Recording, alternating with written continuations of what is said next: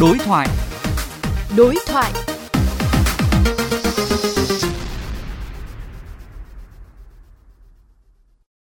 qua thì à, Bộ Giao thông Vận tải cũng đã tiến hành lấy ý kiến đóng góp để hoàn thiện quy hoạch tổng thể hệ thống cảng biển nước ta giai đoạn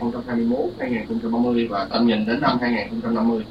Trong đó là đáng chú ý nhất là việc bổ sung thêm cảng biển Cần Giờ vào à, quy hoạch tổng thể này. Từ cái tình hình thực tế, ông nhận định ra sao về à, năng lực cũng như là lợi thế của hệ thống cảng biển của chúng ta?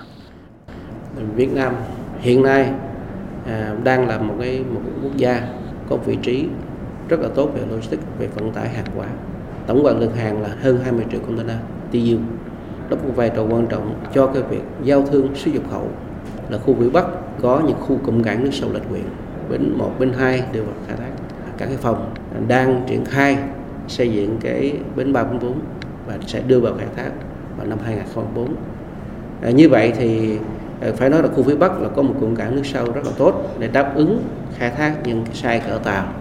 cho những cái hàng xuất nhập khẩu đi cho các tuyến nội Á. Thị trường Mỹ là một cái thị trường xuất khẩu lớn. Bên cạnh đó là thị trường Trung Quốc là thị trường nhập khẩu đối với chúng ta. Ở khu vực miền Trung à, mặc dù sản lượng còn đang khiêm tốn nhưng chính phủ và thành phố Đà Nẵng đã ra cái chương trình phát triển cảng liên chiểu trong đó là ờ, tổng công ty hàng hải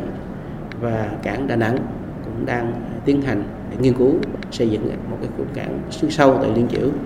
ờ, và khu phía Nam thì theo cái tổng quan lượng hàng thì đang chiếm 70% của cái tổng lượng hàng container ở khu vực à, ở Việt Nam. Thì à, phải nói rằng các khu vực cảng à, trong thành phố Hồ Chí Minh đóng vai trò rất lớn cho cái việc cái hàng tiếp cho tiếng nội Á. Ở khu vực km Thị Bãi có à, 5 cảng container. Trong đó về cảng Sài Gòn chúng tôi cùng tổng tiền hải Việt Nam thì có ba cái cảng ở khu vực đó khai thác. Và cùng những cảng cụm cảng của Tân Cảng và đặc biệt là cái cảng Gemelink của Gemelink ra đời thì có thể nói rằng là đang đóng cái vai trò quan trọng để kết nối hàng hóa à, cho cái việc xuất khẩu đồng thời cũng tạo cái tiền đề để mà kết nối trung chuyển à, trong nước à, tạo cái sự hình thành cho cái trung chuyển quốc tế sau này à, tôi cho rằng là cái cụm cảng của Việt Nam phát triển lớn mạnh trong thời gian qua và đòi hỏi cần có cái sự phát triển hơn nữa có hệ thống giao thông đường bộ để kết nối để tăng cường để phát huy được cái cái vị trí vai trò à, ngành giao thông nói chung và khu cái lĩnh vực logistics. Ông có thể chia sẻ một cách chi tiết hơn về cái trữ lượng hàng hóa à, của cái hoạt động à, vận tải hàng hóa của Việt Nam qua các năm. Trước 2019, cái lượng hàng phát triển trung bình à, khoảng độ 10% đến 15%. Và đặc biệt trong hai năm dịch Covid thì cái lượng hàng tăng trưởng đột biến hơn 25% mỗi năm. Sau đó thì cái lượng hàng nó ổn định hơn, cũng đạt cái sản lượng cao hơn cho trước đó.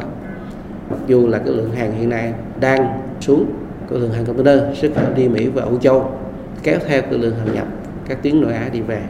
Nhưng mà theo xu thế chung thì lượng hàng sẽ tăng trưởng lại theo các chuyên gia cũng như các chủ hàng đánh giá là từ 2024 trở đi. Ông có thể chia sẻ về cái bức tranh hoạt động chung của các cái doanh nghiệp vận tải hàng hóa đường hàng hải của Việt Nam trong thời điểm này được không ạ? Về vận tải tuyến nội địa, tôi cho rằng là các hãng tàu trong nước vận tải về container và hàng rời thì tổng công ty hàng hải Việt Nam đơn vị để khai thác hiệu quả các tuyến vận tải nội địa từ khu vực Hải Phòng và Đà Nẵng Quy Nhơn và khu vực khu vực Thành phố Hồ Chí Minh. Bên cạnh đó thì có những cái hãng tàu giống như là Gemadep ví dụ như là bên chỗ Hải An, Glass, Vinapco, Vân Sơn à, đang đóng vai trò rất lớn để vận chuyển hàng hóa vân vân bằng cái đường à, đường đường à, đường, đường thủy nội địa giúp giảm đi cái giá thành à, so vận chuyển và về đường bộ à, riêng về vận chuyển hàng hóa vận tải container quốc tế các khu vực cảng cụm cảng ở lạch huyện ở à, Nẵng Quy Nhơn và đặc biệt khu vực cụm cảng ở khu vực số 4 bao gồm thành phố Hồ Chí Minh và Bà Rịa Vũng Tàu đang thu hút gần như tất cả các hãng tàu lớn trên thế giới à, đến kết nối khai thác vận chuyển hàng hóa giúp thúc đẩy cái hàng hóa xuất khẩu Việt Nam được phát triển trong thời gian vừa qua. Cảm ơn ông Tâm về cuộc trò chuyện này.